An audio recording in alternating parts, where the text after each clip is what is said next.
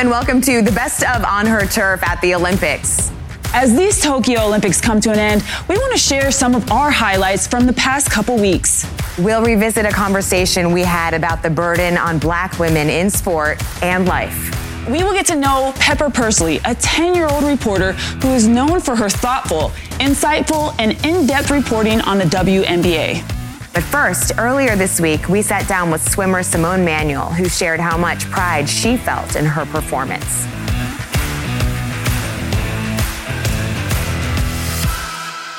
This podcast is presented by NordicTrack from iFit. Before we say goodbye, we want to show you some of our highlights from the past couple weeks. That includes this interview with swimmer Simone Manuel, where she shared how much pride she felt in her performance. I'm proud of the work that I put in, but I do think that sometimes the outside world sees athletes maybe fail or not succeed, and um, they think that they didn't try or that they shouldn't be proud of the work they put in. And I know that I'm not the only athlete who's had a bad day or who has had a bad competition. And I hope that showing that I'm proud of myself, regardless of the results, um, inspires others to feel proud of themselves, even when they fall short of goals that they have for themselves. It feels like that narrative is even louder, you know, at these games. Do you feel that way also? Absolutely. I mean, this year was tough. I think the past five years was tough for everybody, but I think dealing with COVID um, from an athlete's perspective was something that was really difficult for all of us mentally and physically, you know, being away from family, trying to find ways to train during this time. So uh, I know that results may have not been perfect for a lot of us, um, and that's not an excuse on on you know what COVID has brought to us. But I know that um, we should be proud of ourselves, regardless of the results, whether they're good or they're bad. I know that we all work hard. Um, we're not trying to go out there to fail. So um, I think it's really important to remind ourselves that you know, you've put in the work and that you should mm-hmm. always give yourself grace. Yeah, and I think it's great to uh, see athletes now talking about just the pride and the work that goes into it, right? And Lolo, you've talked about it too, the whole pandemic and having to find ways to train. Absolutely. It shut everyone down, not only athletes, everyone down. And I think just like she said, being proud of the effort because that mm-hmm. gets lost in translation so much. It's so much emphasis at the Olympics on medals, especially gold. So when an athlete doesn't achieve that, it's like all of a sudden that's a failure. Are you kidding me? Even to get to the Olympics during a pandemic with five years, not four years, yeah. it's it's an incredible achievement. And so I love that you're being vocal about this and more athletes should be talking about this. Also, Simone, I, I hadn't heard, I was telling Lolo, I had not heard of overtraining syndrome until you mentioned it at Olympic trials. Can you describe what it is and how that impacted you? Yeah, so overtraining syndrome is essentially when your body has a hard time recovering from the work that you put in. And so um, I was doing hard practices, but my body wasn't recovering from it. And so I was having increased heart rate, a hard time sleeping, extremely sore muscles. Um, my body was changing, um, my mood was changing. And so all of those changes contributed to kind of a lack of performance in the pool. And so um, it affected, you know, my mood, how I trained, um, performing well in competitions. And it's something that requires rest. So I had to take three weeks off um, in March and April to kind of, you know, rest my body and still try to train for, you know, the Olympic Games. And so it really is a blessing that I even made it to Olympic trials, let alone made it this far and was able to be a part of a medal winning relay. Simone, have you had to change how you use your social media in order to prioritize your mental health? Absolutely. I think for me, I think it's important to kind of show people authenticity. And so you have to be vulnerable with people on what you may be going through. I think it helps you through your experiences. You're not so lonely when you're going through it. But also, I think it just gives people a space to know that, you know, we all struggle. Um, we all have, um, you know, things that we're struggling with. And it, so it just is a good way to show people what's going on in your life. On her turf at the Olympics, we'll be right back.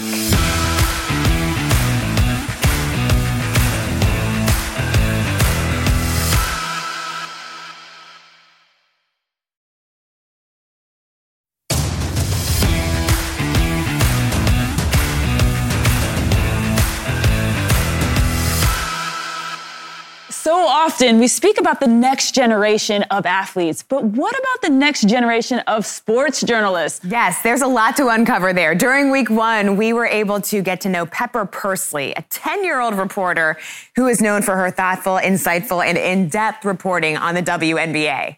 You know what's awesome is you're 10 years old, but you've been doing this for a minute already. How did you get started in the world of sports journalism? Um, first of all, thank you so much for having me. And how I got started was really when I was six. Um, it's always been my dream to um, play in the WNBA because um, I, I, uh, as um, I'm a journalist, but I also play a lot mm-hmm. of sports. Um, and my number one sport is basketball. So it's always just been what I love to do, or one of the things I love to do. And so I was just genuinely curious about the WNBA, how it worked, the players' practice. And so I ended up having the opportunity opportunity to interview Sugar Rodgers, who was then playing for the Liberty. And from then, um, I don't think at, at, six I was thinking about, oh, I can't like really do this for my right. career and for a living. But you know, now and here I am. wow. So, what did you find out? What were the answers to your early questions yeah. that you found the most interesting? Um, I think that I always ask for advice, and a lot of things that I get is have fun and work hard and try to find that balance of doing both because sometimes you can get carried away of yeah. almost pushing yourself too hard, but also knowing that it's always it's a game and it's important to have fun as well. So I think mm-hmm. that's one of the big pieces of advice and answers that I get a lot. Wow. I mean, Pepper, you are in these press conferences and for the record, those of you at home, if you don't know, it is very difficult to get credentialed and to yeah. get this access. Uh, and she's in there with the best of them. You have earned this spot and this access already at 10 years old. What does that mean to you? Um, I think it means the world that there's little girls and just kids in general, people in general, who can see me and see that, oh, so kids can do this as well. Kids can have a job and they can manage it and school and all the other things that they might do. And I think that it's really important that people can understand that it's a possibility for kids not only to want to grow up to be something, but also mm-hmm. to try to make change and make something happen while they're still a kid. I saw that you said when someone asked you why you love the WNBA so much that you said because you're watching these ladies that look like you. We don't have the perspective and the chance to hear from the other side from kids your age about what that really means. So often we hear people say, oh, we want to be an example or role models. So what is that like to have that example? Tell us, like for kids that are your age, you know, what does it mean to have that? Um, I think it means the world because, like, you can see, you can be it. I think I wouldn't be able to imagine um, even being here without the incredible representation in sports media and in um, basketball and sports because it's really hard to imagine yourself being something, doing something without an example um, or a standard set. And I think that I've been really lucky to grow up where there um, is a lot of women's sports that I can watch, and it's easier access, even though it's not quite enough yet. Um, and I think that. Um, I feel really lucky and fortunate to have the opportunity to grow up and to see these women the second I turn off uh, turn on my TV if that's what I want to do. So I feel very fortunate. Just so you know, it, it works the other way too because I see myself in you, like ten year old MJ here, trying not to make it a blubbering fool of myself in this moment, but you are very inspirational. I didn't have that at 10. So thank you for pursuing that. On her turf at the Olympics, we'll be right back.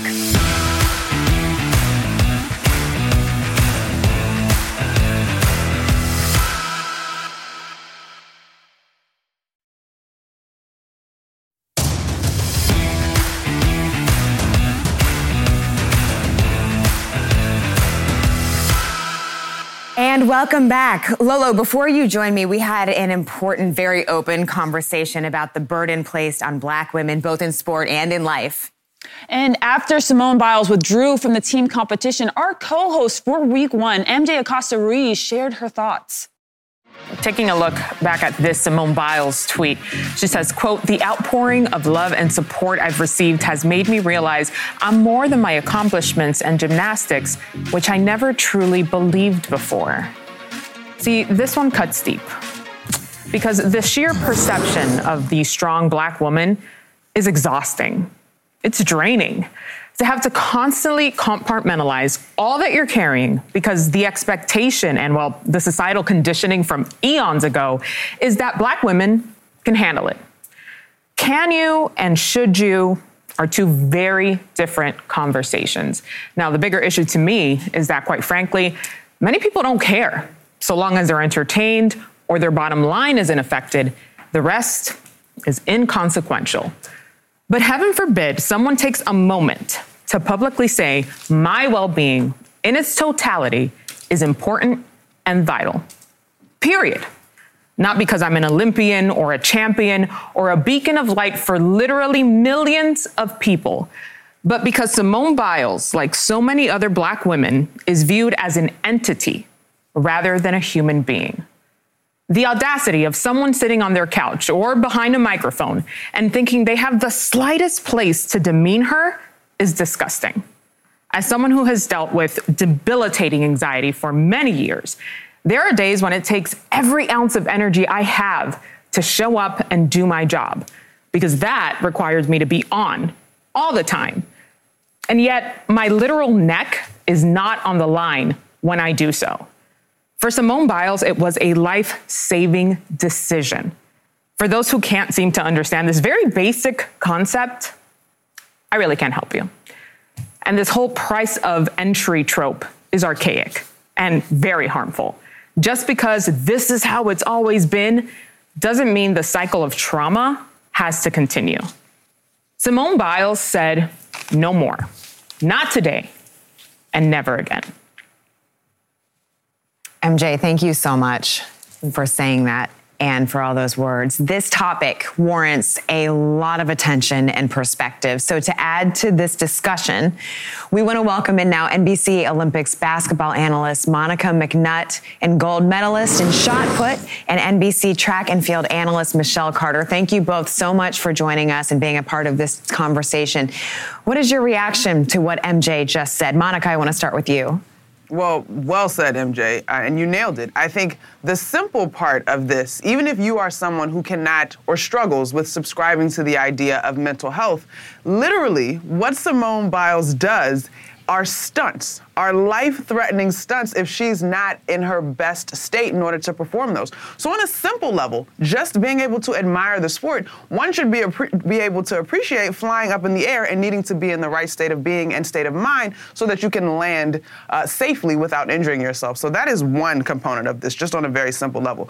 But secondly, there is so often not just the I am an elite Olympian. It is I am a black woman in a space where the numbers do not bear out many black women compete in Olympics. It is I am at age 24 representing so much more and a whole generation in many ways. And so to compile all of those things together, one should have nothing but compassion for Simone. Maybe Michael Phelps can compare in terms of the elite level of success. Maybe Katie Ledecky, but both of them do not share the amount of melanin that is in her skin, and therefore they are presented with opportunities um, that give them privilege and grace. And so only Simone Biles truly knows the weight that is on her shoulders, and I think she made the absolute right call, and we should all admire her for it. No question. I mean, and for Simone Biles, you can't deny that her image has been everywhere. You can't turn a corner, a TV, or turn on a phone and not see her face and what's going on. Even in the lead up to these games, right? So the margin just coming in for her was basically non existent, mm-hmm. yet the expectation was sky high. Michelle, how do we wrestle with the fact that our culture feels like these women belong to them? Yeah, it's, it's sad when you think about it that we are looked at as property or like something that we are really not our own selves. Like we don't even belong to ourselves because we have to um, respond and answer to everybody else, cater to everyone else's needs before ours. And uh, that narrative needs to change because Black women, we are strong, but we also need to be cared for. We also need to be seen as human. We make mistakes and we need that margin of error to make those mistakes as everyone else gets. And we don't. And so, um, I kind of was thinking about this earlier where everyone in life experiences the highs and the lows in life. You know what it feels like to experience a low. So if you're experiencing a low, imagine what the next person is experiencing at their low. What would you want someone to say to you at your low? And um, I try to take that approach with everyone that I come across, and I wish that everyone would use that same approach when they approach anyone in life, especially Black women. Michelle, what are your thoughts in general about how MJ began this conversation and the words that she had to say? I think they were spot on because it was so much pressure. And I think Simone was so brave to say, you know what? I need a moment. This is not about you, them, the world. It's about me. And I need to do what's best for me because there's many times in life I knew I should have took a break and I should have paused to collect myself, but I pushed on anyways because I was holding everyone else's expectations but my own. And uh, I paid the price for it. But for her to sit there and pause and say, you know what, I need a moment. I need to take care of myself. She was so brave to do that in that moment, especially during the Olympic Games. I think the fact that you can hold space for both pushing through adversity or an injury or something like that and coming out victorious or not, uh, but also being applauded for having the foresight and the wherewithal to know that this isn't okay. And the best thing for myself, for my team, and everything in between is to step aside. Um, but there's so many other layers to this as well, Lindsay, right? Like there are, yeah. I mean, the financial part, that's a huge part of this conversation too. How much pressure is there from sponsors to speak out about these issues or in how you speak about them?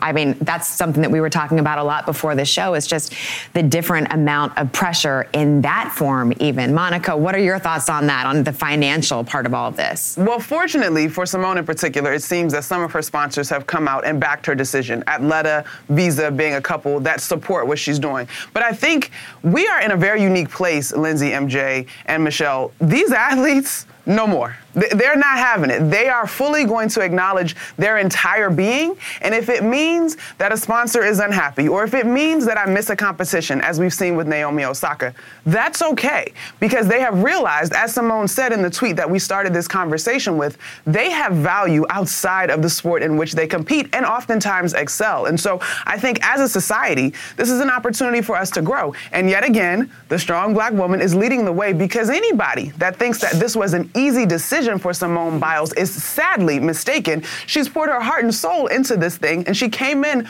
blossoming with so much confidence. Did she expect it to plan out this way? No. But again, she's showing us how to be a leader and how we move mm-hmm. forward. And so I think it's important that we keep all the things in perspective. And ultimately, I keep coming back to the simple fact this is not basketball, this is not swimming where there may be a lifeguard. I mean, the only thing that I could compare it to in terms of the potential danger may be boxing, right? But literally, this could cause her major harm if she steps out on that uh, performance arena and cannot be her best self. And so I think, again, this serves as a powerful moment in terms of our perspective on the entire being of our athletes. On her turf at the Olympics, we'll be right back.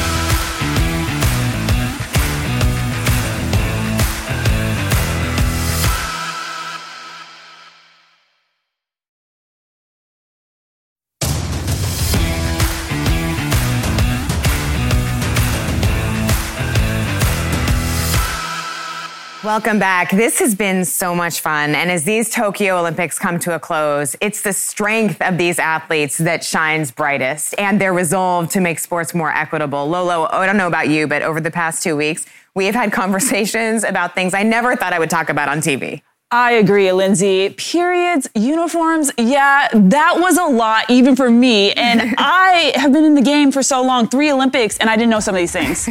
well, we would love to, by the way, thank all the guests who came on, the ones who shared their knowledge, strength, also their vulnerability.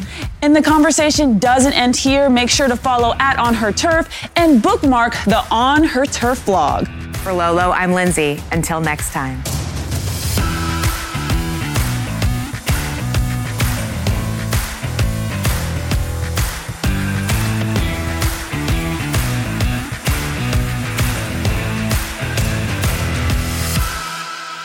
This podcast is presented by NordicTrack from iFit.